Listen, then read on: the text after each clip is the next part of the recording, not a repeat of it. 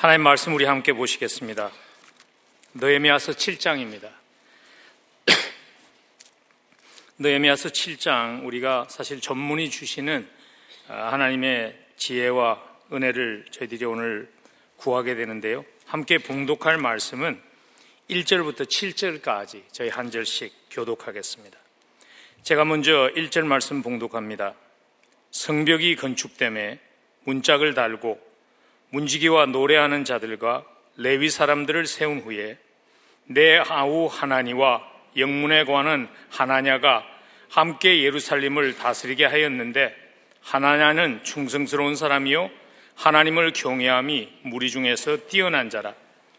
내가 그들에게 이르기를 해가 높이 뜨기 전에는 예루살렘 성문을 열지 말고 아주 파소할 때에 곧 문을 닫고 빗장을 지르며 또 예루살렘 주민이 각각 자기가 지키는 곳에서 파수하되 자기 집 맞은편을 지키게 하라 하였노니 그 성은 광대하며 그 주민은 적으며 가옥은 미쳐 건축하지 못하였음이니라. 내 하나님이 내 마음을 감동하사 귀족들과 민장들과 백성을 모아 그 계보대로 등록하게 하심으로 내가 처음으로 돌아온 자의 계보를 얻었는데 거기에 기록된 것을 보면 옛적에 바벨론 왕 느부갓네살에게 사로잡혀 갔던 자들 중에서 노임을 받고 예루살렘과 유다에 돌아와 각기 자기들의 성읍에 이른 자들 곧 7절 함께 봅니다. 스룹바벨과 예수야와 느에미아와 아사라와 리아마와 나아마니와 모르드게와 빌산과 미스베렉과 비그웨와 너훔과 바나와 함께 나온 이스라엘 백성의 명수가 이러하니라 아멘. 하나님의 말씀입니다. 요즘 매스컴을 보면요. 모든 관심이 포스트 코로나라고 말할 수 있을 것 같아요.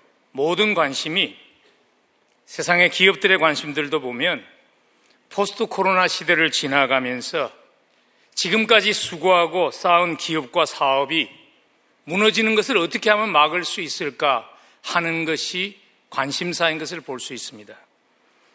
개인의 사업을 하는 분들도 관심이 같은 것 같아요. 평생 수고하며 희생하며 쌓아온 나의 소중한 사업체 어떻게 하면 무너지는 것, 무너지지 않을게 막을 수 있을까 하는 그 마음으로 고심하는 분들을 많이 보게 됩니다. 교회 관심사도 다르지 않습니다. 코로나 전까지 정성과 희생을 다해 세운 교회 공동체, 예배 공동체가 사실 지난 1년 8개월 동안에 함께 모여서 예배할 수 없고 함께 모여서 삶을 나눌 수도 없고 서로의 아픔을 위로해주는 그러한 오이고소도 모일 수 없는 상황을 지나가면서 안타깝게도 많은 믿음의 가족들의 평생을 쌓은 하나님과의 관계가 위협을 받고 있습니다. 어떤 분이 그런 하소연을 하시더라고요. 목사님, 주일날 교회 나오는 것 코로나 바이러스 때문에 너무 위험하다고 안 나오는데 평생 한 번도 만나본 적이 없는 사람들이 다 모여있는 야구장과 축구장에는 때를 지어서 갑니다. 그 얘기를 하더라고요. 제가 그 말을 들으면서 참 가슴이 좀 답답했던 건 이런 겁니다. 그 부모의 손을 잡고 야구장을 가고 축구장을 간 아이들은 무슨 메시지를 받았을까? 그들이 앞으로 신앙생활을 하면서 그러한 일들이 그들의 삶에 어떤 영향을 미칠까 하는 것 때문에 참 가슴이 많이 답답했습니다. 여러분, 쌓는 것은, 쌓아 올리는 것은 오랜 세월이 걸리지요. 그렇지만 무너지는 것은 한순간이지요. 어떻게 하면 정말 수고하며 쌓아 올린 우리의 인생의 소중한 것들이 무너지지 않도록 막을 수 있을까요? 오늘 너희메서 7장은요, 이 질문의 답을 찾을 수 있도록 도와주시는 하나님의 말씀입니다. 왜냐하면 느헤미야가 어떤 면에 있어서 그런 자리에 서 있었습니다. 52일 동안 정말 오랜 세월 동안 할 수 없었던 일을 완성했지만은 느헤미야는 성벽을 완성한 것이 다가 아니라 그것이 한순간에 무너질 수 있다는 것 알았습니다. 그래서 하나님이 주신 축복을 지키기 위해서 느헤미야가 중대한 결단을 내린 것을 기록한 것이 오늘 느헤미야서 7장입니다. 느헤미야가 내렸던 그 중대한 결단 우리도 내리는 것이 필요합니다.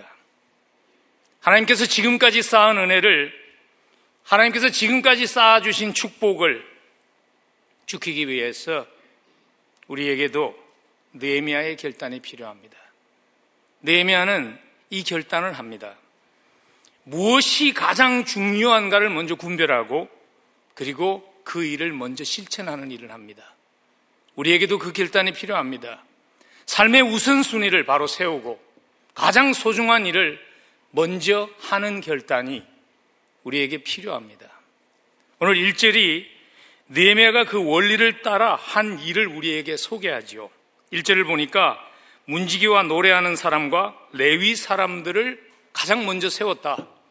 왜냐하면 느헤미야가 판단하기에 그것이 하나님의 하신 그 일을 지켜 나가는데 가장 소중한 일이었기 때문이죠.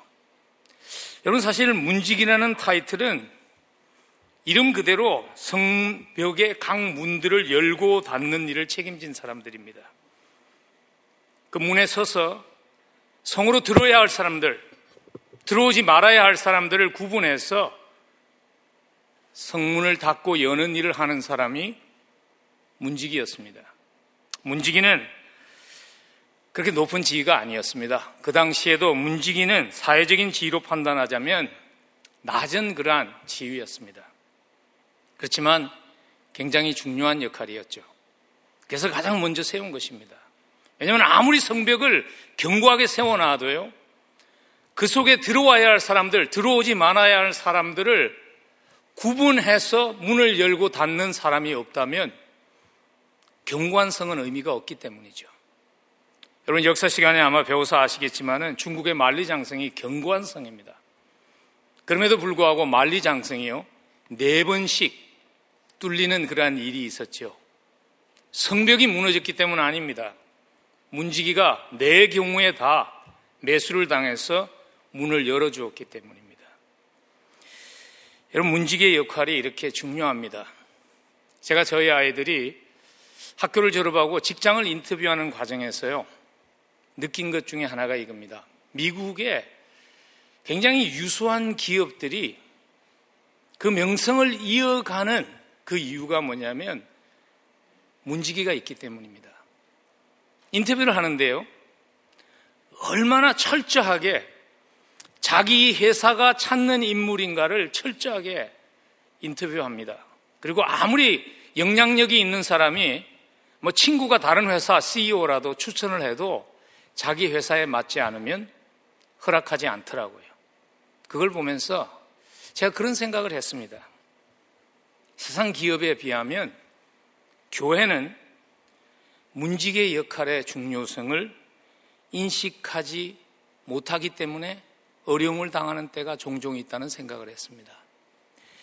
여러분 사실 문지기의 역할이라는 것이 불편한 역할입니다. 왜냐하면 좋은 게 좋다 그러고 아무나 들려보내면 그 문지기는 쉬운 것이죠. 근데 문지기의 역할은 그게 아니에요. 들어와서 그 성을 무너뜨릴 사람이라면 막을 수 있어야 되는 것이죠. 여러분 열린문교회가 지금까지 큰 어려움 없이 이 자리에 올 수 있었던 것은요. 그 불편한 문지기의 역할을 하나님의 교회를 사랑하는 마음으로 잘 감당해 준 분들이 계셨기 때문이에요. 제가 아직도 여전히 생각이 납니다. 제가 30대 초반에 젊은 목사로 이 교회에 담임을 맡았습니다. 그때 교회가 큰 교회가 아니었습니다. 아이들까지 합해서 뭐 한 200여 명 모이는 교회인데 종종 못 보던 얼굴이 예배에 나타납니다. 그것도 한두 사람이 아니라 아이들까지 합하면 한 2, 30명 무리를 지어서 예배에 나타납니다. 그리고 자기를 소개합니다.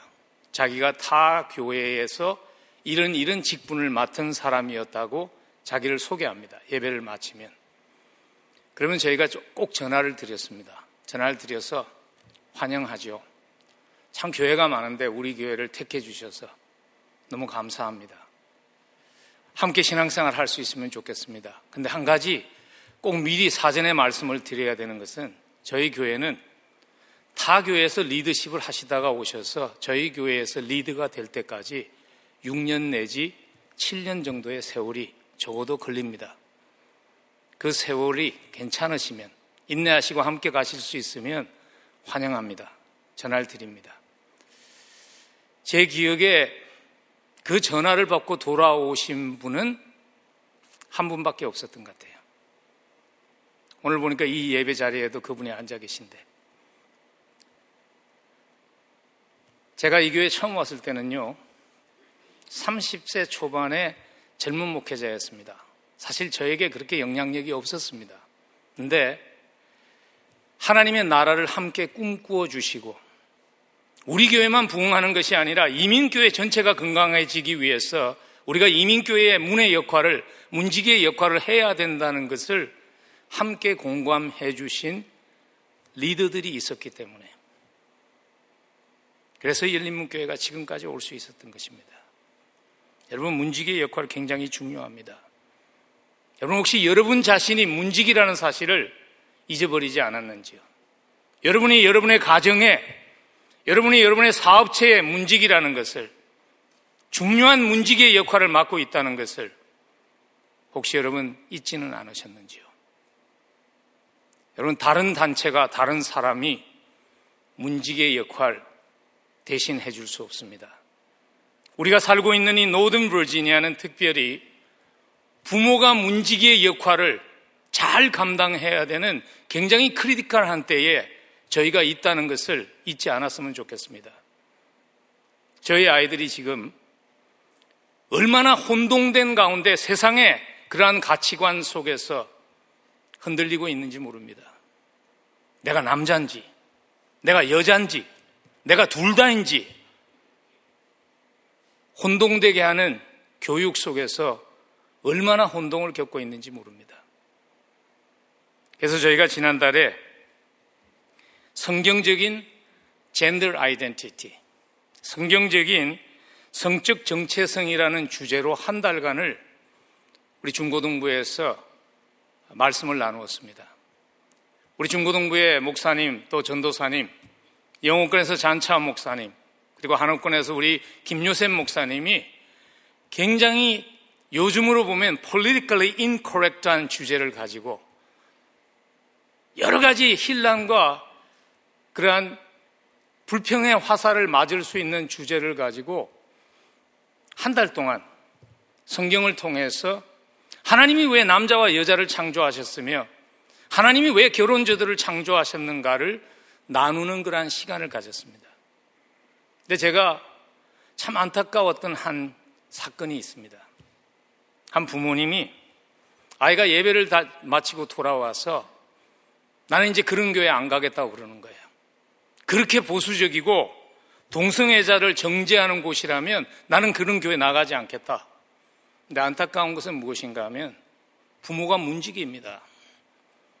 자식의 말만 들을 것이 아니라 부모가 뭐가 옳고 그름을 분별할 수 있어야 되는데 설교도 들어보지 않고요. 그분이 다니면서 주변 사람들에게 그런 거예요. 열린문교회는 너무 보수적이고 동성애자들을 정죄하는 그러한 교회라고 다니는 거예요. 제가 너무나 마음이 안타까워서 그 설교를 들었어요. 그 설교 어디에도 동성애자들이 구원받지 못한다고 설교자가 말한 적이 없습니다. 단지 뭐라고 얘기했냐면 동성애는 하나님 보시기에 죄라는 것이죠. 그러나 동성애가 다른 죄와 다를 바가 없이 십자가를 통한 용서함이 필요한 죄라는 것을 성경을 통해서 가르쳤습니다. 여러분, 여러분 자녀들이 지금 어떤 교육을 받고 있으며 여러분 자녀들이 지금 교회에서 어떤 말씀 공부를 하고 있는 것 정도는 문지기의 역할을 해야 하는 부모들이 알아야 합니다. 그래서 저희들이 요번에 여러 책들과 여러 여러분들에게 참고가 될 수 있는 그러한 아, 웹사이트를 소개를 했는데 혹시 여러분들 시간을 들으셔서 한번 들어보시고 읽어보셨는지 모르겠어요. 여러분, 다른 사람이 문지기 역할을 해줄 수 없습니다. 여러분, 카운티의 학교가 여러분들의 자녀의 문지기가 되어준다고 오해하지 마십시오. 부모가 여러분 얼마나 수고하고 노력하고 희생하며 지금 여기까지 왔습니까? 말도 안 통하는 나라에 와서 문화도 다른 나라에 와서 얼마나 어려운 과정을 지나가며 지금 이 가정을 세웠습니까? 근데 그 가정이 무너지지 않도록 문지기의 역할은 부모가 감당해야 하는 것입니다. 자, 여러분들에게 꼭 추천하고 싶은 책이 하나 있습니다. 저희가 이미 추천했는데 아마 안 들으신 분들이 계실 것 같아서 책의 타이틀이 이겁니다. 하나님은 동성애를 반대하실까? Is God anti-gay? anti-gay? 샘 올벨이라는 목사님인데요. 영국 목사님이세요. 원래 자신이 동성애에 관심이 많았습니다.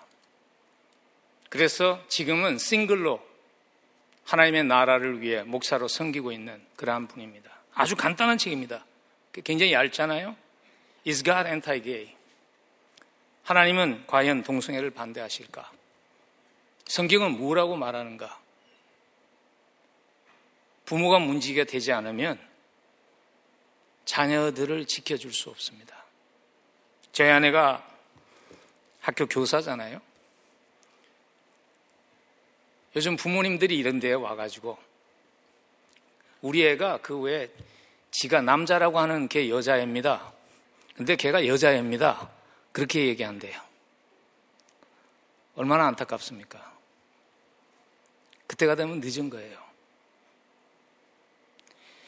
부모들이 지혜롭게 문지기의 역할을 잘 감당해 주시기를 부탁을 드립니다. 문지기와 함께 동시에 느헤미야가 중요하게 실행한 또 한 가지 결정은 노래하는 사람과 레위 사람들을 세운 것입니다. 이절에 보면 레위, 노래하는 사람들과 레위 사람들은 세웠던 이유는 예배에 중요한 역할을 맡는 사람들이기 때문이죠. 레위 사람은 성전에서 제사장들을 도와서 예배를 준비하고 돕는 역할을 하는 사람들이고 노래하는 사람들은 찬양을 통해서 예배를 돕는 사람들입니다.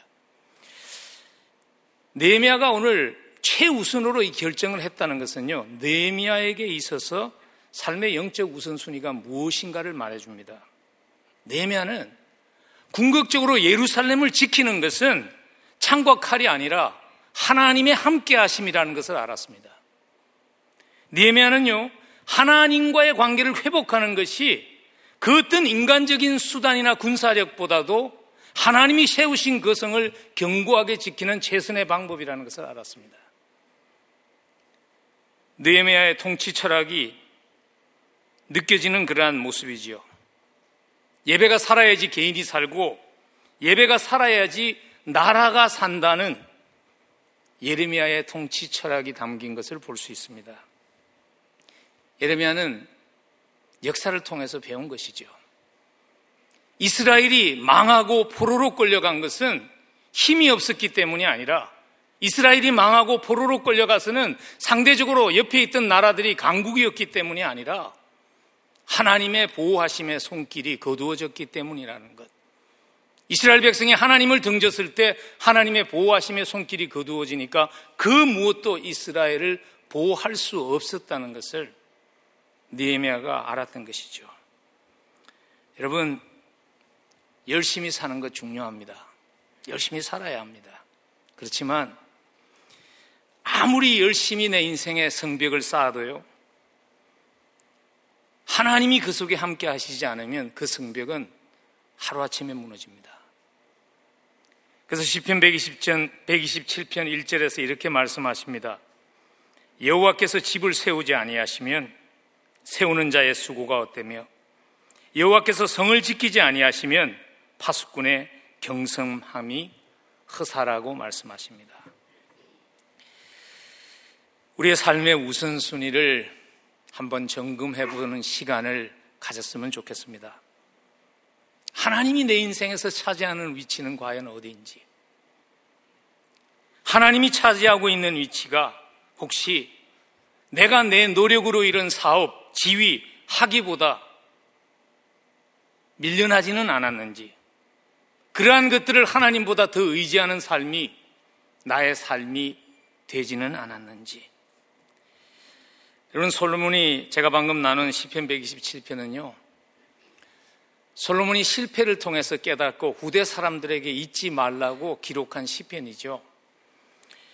시편 127편 솔로몬의 인생의 실패 경험을 통해서 깨달은 지혜가 담긴 그 한마디를 우리의 가슴에 좀 담고 살 수 있으면 좋겠어요. 여호와께서 집을 세우지 아니하시면 세우는 자의 수고가 헛되며 여호와께서 성을 지키지 아니하시면 파수꾼에 깨어 있음이 헛되도다. 너희가 일찍 일어나고 늦게 누우며 수고의 떡을 먹음이 헛되도다. 그러므로 여호와께서 그 사랑하시는 자에게는 잠을 주시는도다. 여기서 지금 사랑하는 자라는 그 아, 번역된 히브리 단어가 여디디아라는 솔로몬의 애칭이죠. 하나님의 사랑하는 자. 솔로몬이 지금 그 장면을 연상하는 것입니다.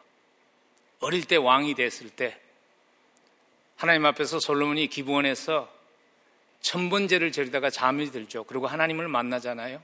그리고 하나님께서 거기서 얘기하시죠. 네가 뭘 원하느냐? 그래서 지혜를 원한다고 할 때 하나님이 지혜와 함께 부귀영화를 주셨죠. 솔로몬이 그걸 회상하는 거예요. 자기의 인생을 돌아보니까 내가 수고하면서 쌓았던 것보다는 내가 잠시 잠들었을 때 하나님이 이룬 것이 더 많았다는 거예요. 마치 어린아이가 작은 다리로 아장아장 걸어다가 지쳐서 아버지의 등에 얹혀서 잠이 들어서 깨보니까 아버지가 훨씬 먼 거리를 왔듯이 하나님이 그렇게 한 것을 깨달은 것이죠. 근데 불행한 것은 하나님은 솔로몬에게 주신 약속을 지킵니다. 근데 솔로몬은 하나님의 약속이 이루어질 때 그것이 하나님의 은혜임을 잊어버리죠. 그래서 하나님을 등지고 오랜 세월을 살았죠. 그래서 인생을 마치면서 솔로몬의 말년의 고백이 헛되고 헛되니 모든 것이 헛되다는 고백밖에 될 수 없었던 것입니다. 여러분, 하나님이 우리의 인생의 최우선 순위가 되게 할 수 있으면 좋겠습니다. 여러분, 실력만으로 인생 살 수 없습니다. 실력 있는 거 좋은 겁니다. 근데 실력만으로 사는 인생은 무거운 짐을 진 피곤한 인생입니다. 하나님의 은혜가 인도하는 인생이 되면요. 더 풍성한 인생이 됩니다. 그래서 마태복음 6장 33절에서 이렇게 말씀하시지 않습니까? 그런즉 너희는 먼저 그의 나라와 그의 의를 구하라. 그리하면 이 모든 것을 너희에게 더 하시리라. 여러분 그 스토리 기억하시죠? 그 큰 항아리 채우기 이 얘기. 큰 항아리를 채우는데 돌들이 막 있어요. 큰 돌이 있고 작은 돌이 있고 한데 그 항아리를 어떻게 채우느냐. 뭐 그래서 큰 돌을 제일 먼저 넣고 거기다가 또 작은 돌들을 사이사이에 넣는데도 채워지지 않잖아요. 그래서 모래를 부으니까 좀 차긴 차는데 그래도 채워지지 않아요. 이거 어떻게 채웁니까? 그러니까 답이 뭐냐면 거기다가 물을 부어요. 물을 부으니까 모든 것이 골고루 퍼지면서 항아리가 채워지고 차고 넘치게 되죠. 여러분, 우리의 인생도 마찬가지 아닐까요? 이것저것 채우려고 노력해도 다 채워지지 않는 인생. 항상 무언가 허전하고 빈 것 같은 그 인생에 그 인생을 채우는 유일한 방법은요. 생명의 물 대신 예수 그리스도로 채우는 것입니다. 예수 그리스도로 채워지면 생명의 물 대신 예수 그리스도가 채우시면 차고 넘치는 삶이 됩니다. 그래서 다윗이 여호와는 나의 목자입니다. 자기의 삶의 최우선 순위로 하나님을 삼았기 때문에 그가 삶을 마치며 이렇게 고백할 수 있지 않았습니까? 하나님, 내 인생을 돌아보니 내 잔이 넘칩니다. 하나님, 내가 채울 수 있는 그 잔보다 내 보잘 것 없는 잔보다 하나님께서 차고 넘치게 내 인생을 축복해 주셨습니다. 그 고백이 여러분과 저의 고백이 되면 좋겠습니다. 하나님을 우리의 인생의 최우선 순위가 되게 하는 그것이 여러분이 이민 와서 얼마나 수고하셨습니까? 애써 쌓은 것을 지켜나가는 최선의 방법입니다. 그 지혜로운 선택 할 수 있는 모두가 되기를 간절히 축원합니다. 애써 쌓은 인생의 성벽 지키기 위해서 기획해야 할 두 번째 경우는 이것입니다. 은혜로 그 자리에 섰다는 것을 잊지 말아야 합니다. 은혜로 하나님의 은혜로 내가 그 자리에 세워졌다는 것을 혼동하지 말아야 합니다. 여러분 은혜로 세워진 것을 잃으면요 내가 아니면 안 된다는 교만의 함정에 빠지게 되죠. 오늘 니에미아가 2절 말씀에서 하나니와 하나냐에게 예루살렘을 다스리는 일을 위임해서 세울 수 있었던 것은요. 니에미아가 그걸 알았어요. 자기가 은혜로 그 자리에 세워졌다는 것을 알았어요. 내가 아니면 할 수 없는 것이 아니라 하나님이 누구이든지 세우면 하나님의 은혜로 그 일을 할 수 있다는 것을 느헤미야가 알았기 때문에 위임할 수 있었던 것입니다. 사실 느헤미야가요 문지기를 세우고 예배 일은 자기가 아니니까 예배를 돕는 사람들을 세우고 느헤미야가 아니면 예루살렘 통치할 사람 없다고 생각했으면 위임하지 못했습니다.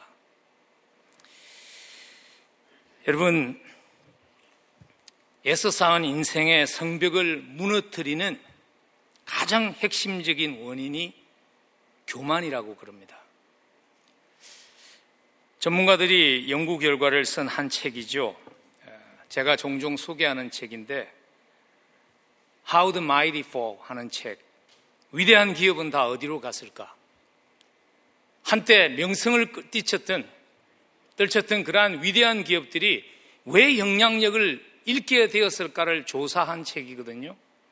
근데 거기에 보면 한 케이스도 예외가 없이요. 모두 교만이 들어왔을 때 정말 수고하고 쌓은 그 기업의 성벽이 무너졌다는 것이죠. 그래서 구체적인 예를 하나 들면 모토롤라라는 회사를 들어요. 여러분 제가 대학 다닐 때는요. 모토롤라가 지금의 구글이나 애플 같은 정말 젊은 엔지니어들의 선망의 그러한 컴퍼니였어요. 근데 지금은 모토롤라 누가 알아줍니까? 근데 그 모토롤라가 내리막길을 걷게 됐던 원인이 교만이라고 저자가 지적합니다.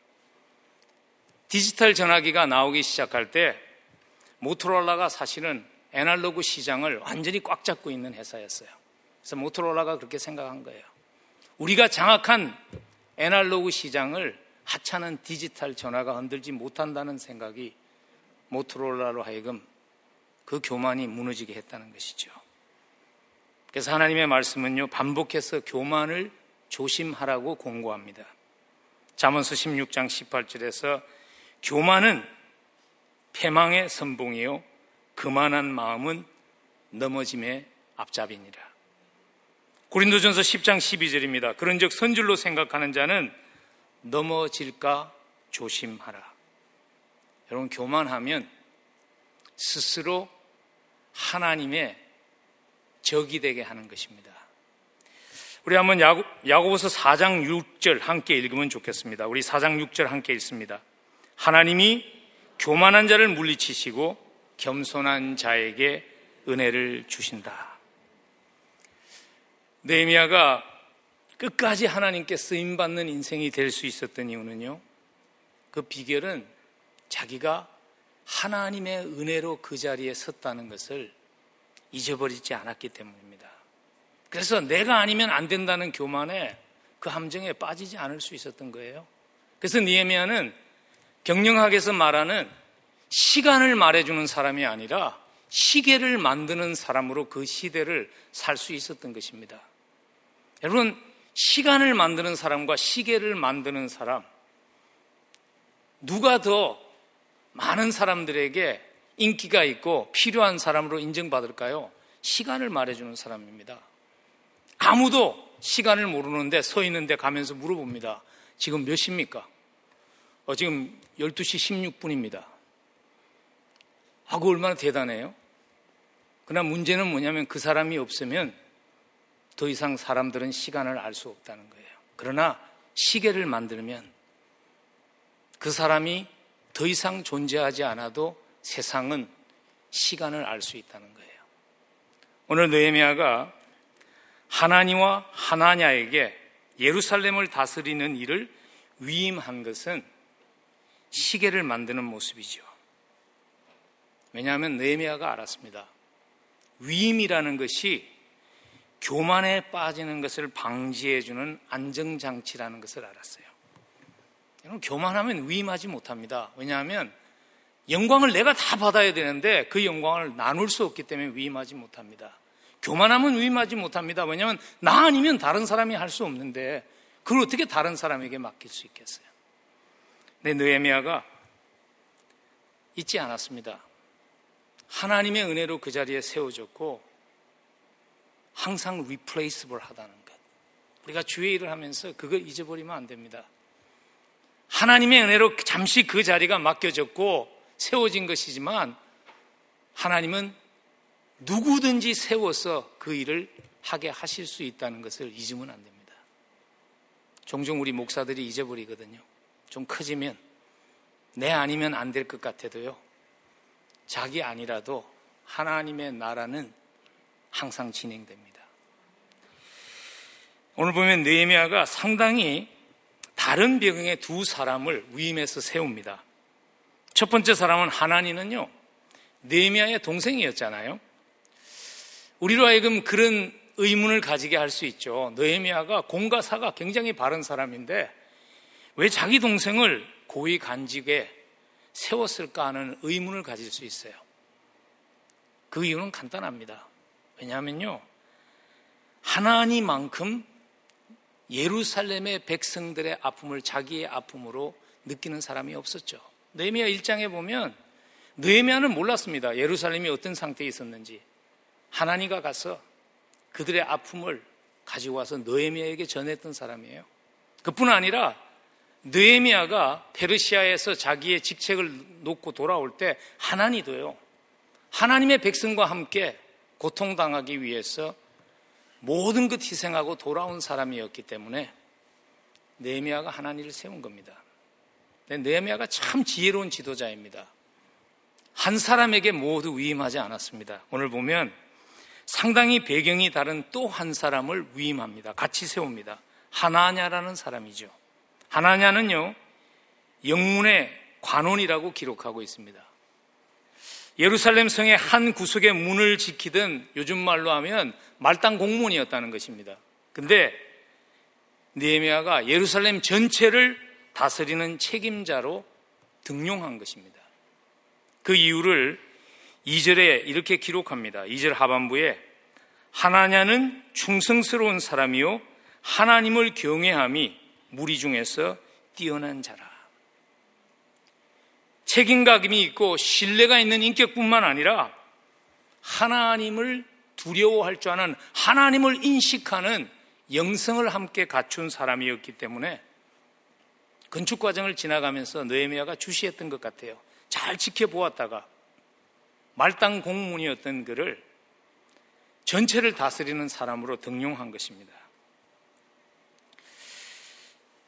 여러분, 사람은요,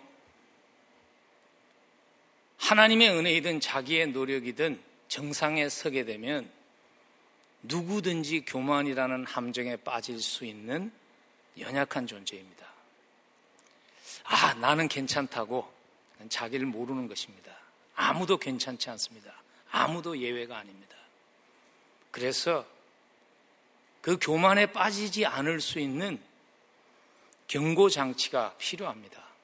느헤미야에게 있어서는 오늘 보면 위임이라는 것이 그에게 있어서 그 견제 장치였습니다.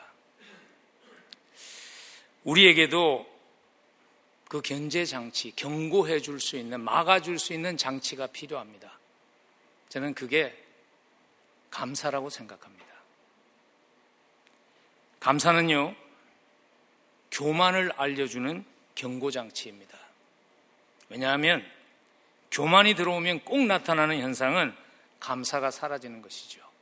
내가 다 했는데 감사할 게 뭐가 있습니까? 내가 이룬 것인데 내 노력으로 한 것인데 감사할 대상이 없는 것이죠. 하나님의 사람들을 보면요. 교만의 함정에 빠지지 않을 수 있었던 비결은 모든 것이 하나님의 은혜임을 인정하는 감사하는 마음이었습니다. 디엘 무디 선생에 대한 아주 유명한 일화가 있습니다. 당시에 엉클 잔이라고 알려진 전도자가 디엘 무디를 만나고서 이런 얘기를 합니다. 하나님이 수많은 사람들을 그리스도께 돌아오게 하는데 사용하신 위대한 분을 오늘 이렇게 직접 만나게 돼서 너무 기쁩니다. 이렇게 얘기했을 때 디엘 무디가요 몸을 굽혀서 땅에서 흙 한 줌을 집어 올린 후에 뿌리면서 이렇게 얘기합니다. 하나님이 쓰신다는 것을 빼고는 무디는 이 흙에 지나지 않습니다. 여러분, 우리는 그 누구도 지금 이 자리에 내 스스로 쓰지 않았습니다. 여러분이 어떠한 지위, 어떠한 자리에 있든지, 물론 여러분들이 노력하지 않았다는 것 아닙니다. 하나님의 은혜가 그 자리에 세웠다는 것을 잊어버리는 순간, 수고하고 노력한 것이 모래성과 같이 무너지는 것을 경험하게 될 것입니다. 바울이 그런 고백을 합니다. 고린도전서 15장 10절에서 나의 나된 것은 하나님의 은혜로 된 것이니 세워주신 하나님께서 하셨다는 것을 잊지 않았으면 좋겠습니다. 열린문교회가 지금 이 자리에 선 것은요, 전적인 하나님의 은혜입니다. 우리가 다른 교회보다 더 열심히 했기 때문에 이 자리에 선 것 아닙니다.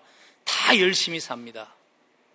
우리는 정확하게 왜 하나님이 우리에게 이런 은혜를 주셨는지는 모릅니다. 그러나 한 가지 아는 것은 이것입니다.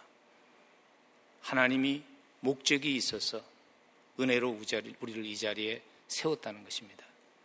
그리고 우리는 그것을 잊지 않고 살아가는 것이 필요하다는 것입니다. 고린도전서 4장 7절에서 꼭 기억하라고 이렇게 말씀하십니다. 누가 너를 남달리 구별하였느냐? 내게 있는 것 중에 받지 아니한 것이 무엇이냐? 내가 받았은즉 어찌하여 받지 아니한 것 같이 자랑하느냐? 다 받은 것입니다.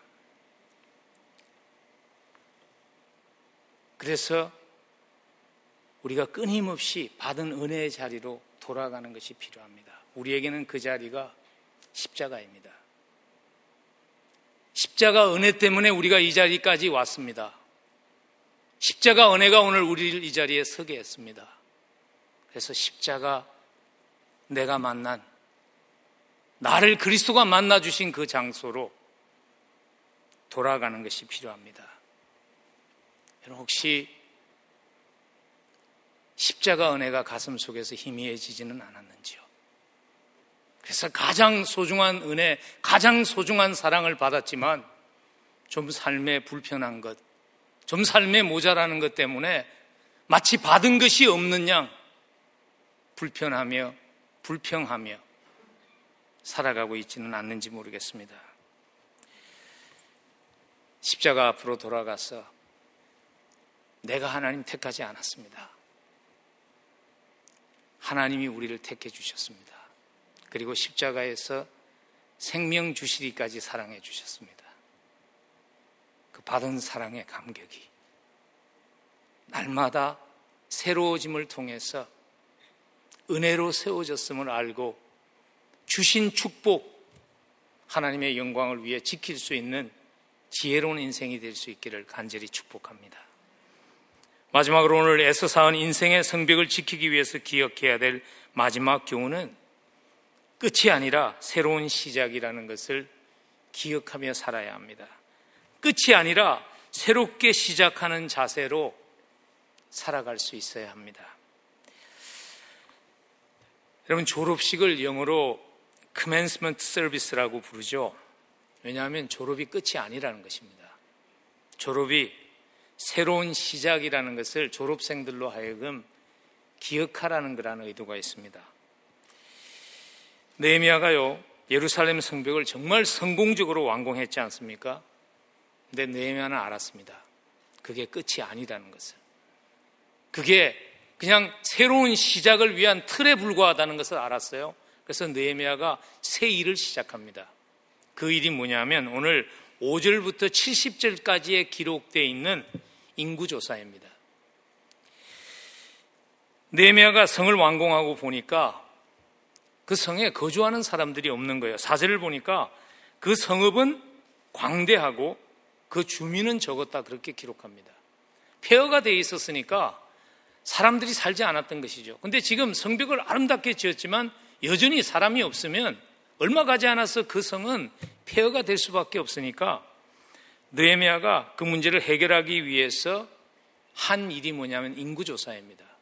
그래서 뒤에 살펴보면 느헤미야가 그 일을 했던 이유가 뭐냐면 인구 조사를 한 후에 그 가운데 10분의 1을 예루살렘 성 안으로 이주시키기 위한 목적으로 느헤미야가 인구 조사를 한 거죠. 그래서 오늘 5절부터 70절까지 사람들의 이름이 나오고 숫자가 몇 명인 것이 자세하게 기록되어 있는 것은 느헤미야가 한 인구 조사의 결과 보고서입니다. 근데 우리가 이런 의문을 가질 수 있을 것 같아요. 구약에 익숙한 분들은 다윗이 인구 조사한 것을 하나님이 기뻐하시지 않았습니다. 근데 왜 느헤미야는 하나님이 기뻐하시지 않는 그 방법을 또 썼을까 하는 질문을 할 수 있는데요. 그 답이 5절에 이렇게 있습니다. 내 하나님이 내 마음을 감동하사 귀족들과 민장들과 백성을 모아 그 계보대로 등록하게 하셨다. 내 하나님이 내 마음을 감동했다 이 말은요. 인구조사가 하나님이 주신 지혜였다는 것입니다. 여기서 지금 감동이라는 히브리 원어가 나탄이라는 단어인데 그 단어의 의미가 이런 것입니다. 하나님의 초자연적인 지혜와 능력이 나의 전 인격을 사로잡았다는 것이죠. 하나님의 지혜가 그 일을 하게 했다는 것입니다. 오늘 성경을 기록하면서 성령의 감화로 인구조사의 결과를 자세하게 오늘 보면 기록하시고 있습니다. 우린 사실 솔직하게 성경 1년 1독할 때 이런 거 그냥 대강대강 지나가잖아요. 근데 하나님 왜 이렇게 자세하게 긴 장을 할애하면서 쓰셨을까요? 그 이유는요. 시대와 환경을 초월해서 적용할 수 있는 소중한 원리가 이 속에 있기 때문입니다. 그 소중한 원리는 이것입니다. 믿음으로 순종을 선택해야 한다는 것입니다. 오늘 5절부터 70장, 5절부터 70절 사이에 기록되어 있는 모든 사람들은요, 믿음으로 순종함으로 하나님의 계획이 이루어지도록 한 사람들의 이야기라는 것이죠. 우리가 시간 관계상 다 일일이 한 사람 한 사람의 믿음으로 순종한 간증을 나눌 수 없지만은 한 구체적인 사례 두 가지만 생각을 해보면요.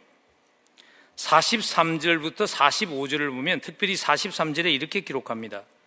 레위 사람들도 호드야 자손 곧 예수야와 감미엘 자손이 74명이요 이렇게 시작됩니다. 레위 사람들이 믿음의 순종을 했다는 것이죠. 왜냐하면 레위 사람의 역할은요, 사실 제사장들을 돕는 허드렛 일을 한 것이에요. 레위 사람들의 역할이 뭐냐 하면 제사를 드릴 때 희생제물로 드릴 동물을 잡고 그 동물을 씻고 그런 일을 한 것이죠. 그리고 뭐 성전이 좀 이렇게 어수선하면 그걸 수리해서 예배가 제대로 이루어지게 하는 일을 한 거예요. 그러니까 사실 스팟라이트를 받는 포지션은 아닙니다. 그래서 오늘 잘 보시면요. 고향으로 돌아온 레위 사람의 숫자가 적은 이유가 그것입니다. 제사장들은 한 4,300명이 돌아왔어요. 실제로는 제사장이 4,300명이면 레위 사람은 그거보다 10배가 많아야 됩니다. 근데 돌아온 레위 사람의 숫자를 43절부터 45절에 기록한 숫자를 합해 보면요. 한 360명 밖에 돌아오지 않았어요. 10분의 1도 안 돌아온 거예요. 왜냐하면 바벨론에 가서 오랜 세월이 흘렀잖아요. 근데 거기서 뭐 제사장, 레위 뭐 그런 거 따지지 않고 편안하게 자리 잡고 살았는데 내가 또 제사장 밑에 가서 일하기 위해서 이거 다 뿌리치고 고향으로 돌아가야 하는가 하는 생각 때문에 많은 레위 사람들이 돌아오지 않았다는 것입니다. 돌아온 사람들은 하나님의 꿈을 꿈꾸며 왔다는 것이죠. 다시 이루실 하나님의 영광이라는 하나님의 큰 그림을 보고 순종하며 믿음으로 순종하며 돌아온 사람들이라는 것이죠. 또한 구체적인 예를 잠시 한번 살펴보면 46절부터 60절에 보면요. 46절이 이렇게 시작합니다. 너디림 사람들은 시아 자손과 하수바 자손과 반나웃 자손과 하면서 이름들이 쭉 나오는데 새 번역본을 보시면 46절을 조금 다르게 번역을 했습니다. 우리 이해를 돕기 위해서 새 번역본을 보면 성전 막 일구는 시아 자손과 하수바 자손과 반나웃 자손과 이렇게 시작됩니다. 왜냐하면 느비딤 사람들이 탁월한 목공들이며 탁월한 석공들이었다고 그래요.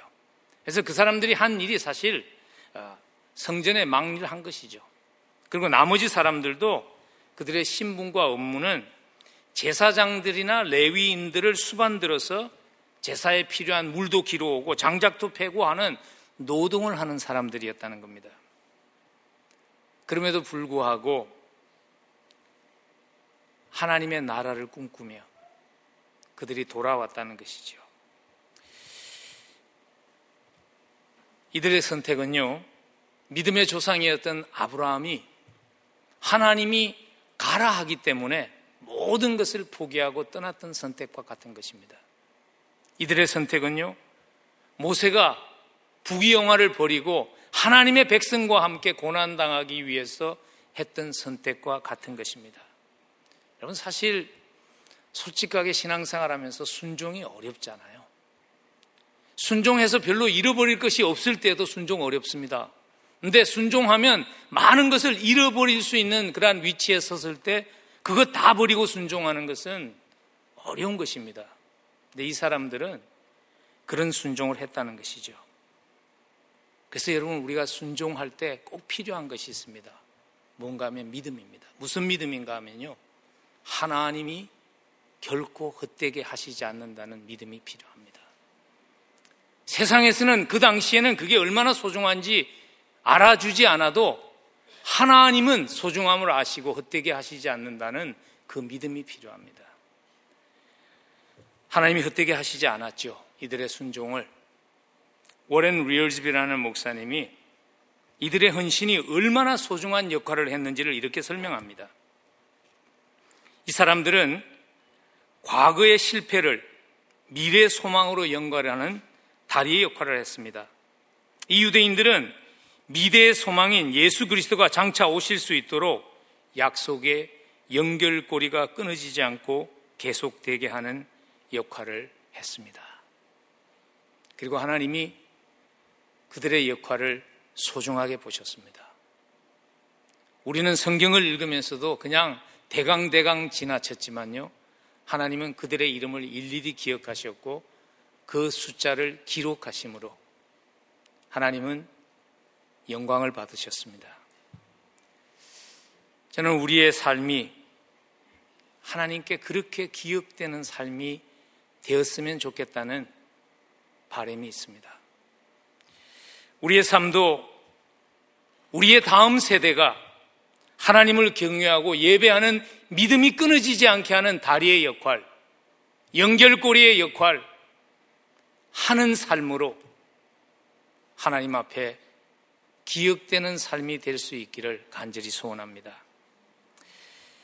시편 기자가 이런 고백을 합니다. 84편 10절에서 주의 궁전에서의 한 날이 다른 곳에서의 첫날보다 나은즉 악인의 장막에 사는 것보다 내 하나님 성전 문지기로 있는 것이 좋사오니. 시편 기자의 고백처럼요 세상이 알아주지 않아도 하나님이 기억한다면 그래서 묵묵히 예루살렘으로 돌아와서 자기의 자리를 지켰던 그 믿음의 선조들과 같이 우리에게 맡겨주신 우리의 예루살렘을 묵묵히 지켜 나가는 삶을 통해서 하나님을 미소 짓게 하는 삶이 되기를 간절히 축복합니다. 유명한 전도자였던 조지 위필드가 이런 유명한 말을 한 적이 있습니다. 녹슨 망치가 되나니 차라리 나는 닳아서 없어지는, 달아서 없어지는 망치가 되기를 원합니다. 저는 우리 열린문 공동체가 그런 공동체가 되면 좋겠습니다. 지금까지 하나님께서 우리에게 주신 축복 만족하며 안주하지 말고 끝이 아니라 다시 새로운 것을 원하시는 그 하나님의 마음으로 녹슬어 없어지는 그러한 망치가 아니라 하나님께 쓰임 받다가 달아서 없어지는 하나님의 도구로 쓰임 받는 그러한 공동체가 되면 좋겠습니다. 저는 여러분의 인생이 그런 인생이 되면 좋겠습니다. 은퇴하고 녹슬어 사라지는 인생이 아니라 하나님 앞에 쓸 때까지 쓰임 받다가 달아서 없어지는 그러한 인생이 여러분과 저의 인생이 되면 좋겠습니다. 오래전에 저희 교회를 방문하셨던 분이시죠. 웨스테폴드라는 컴패션 이라는 단체의 국제 총재를 지난번 지내셨던 그분이 이런 얘기를 하셨어요. 나는 내 인생이 주님이 나의 눈물만을 닦아주는 것이 아니라 주님께서 끝까지 수고하고 흘린 내 이마의 땀도 닦아주는 인생이 되었으면 좋겠다. 그 순간을 기대하며 이 땅에서 달려가다 어딘가 턱 걸려서 더 이상 달려갈 데가 없어 돌아보니 그곳이 주님이 계신 천국이었으면 좋겠다. 여러분, 우리에게 있는 선택은 두 가지밖에 없습니다. 있으나 마나한 존재로 녹슬어서 없어지든지 아니면 하나님의 손에 붙잡힌 도구로 살다가 하나님께서 마음껏 쓰시고 달아서 없어지는 인생이 되든지 두 선택밖에 없습니다. 이왕이면 하나님의 손에 붙잡힌 하나님의 나라가 세대를 이어가며 펼쳐나가는 그 일에 다리와 연결고리로 쓰임받는 달아서 없어지는 인생이 여러분의 인생 될 수 있기를 그리고 저의 인생 될 수 있기를 간절히 축원합니다. 기도하겠습니다. 하나님의 나라가 이 땅에 완성되는 그날까지 믿음으로 살아갈 수 있도록 우리를 찾아와 주시고 만나 주신 우리 주 예수 그리스도의 한량없는 은혜와 죄인을 자식 삼으시고 믿어주시고 하나님 나라의 소중한 일 맡겨주시는 하나님 아버지의 무한하신 사랑하심과 하나님의 꿈을 품고 다음 세대를 연결하는 다리로 연결고리로 살아갈 수 있도록 힘 주시고 지혜 주시고 도와주시는 성령님의 함께 하심이 오늘 말씀을 받고 보냄의 현장으로 돌아가며 하나님 그 땅이 내가 서 있으므로 하나님의 나라가 펼쳐지고 주변 세상에 복음이 전해지는 다리와 연결고리가 되는 역할 잘 감당할 수 있게 도와주옵소서. 기도하며 이 자리를 떠나는 사랑하는 성도들의 삶무에와 그들의 가정과 그들의 생업 위에 그리고 하나님의 몸된 교회 위에 지금부터 영원까지 함께 하시옵기를 간절히 축원하옵나이다.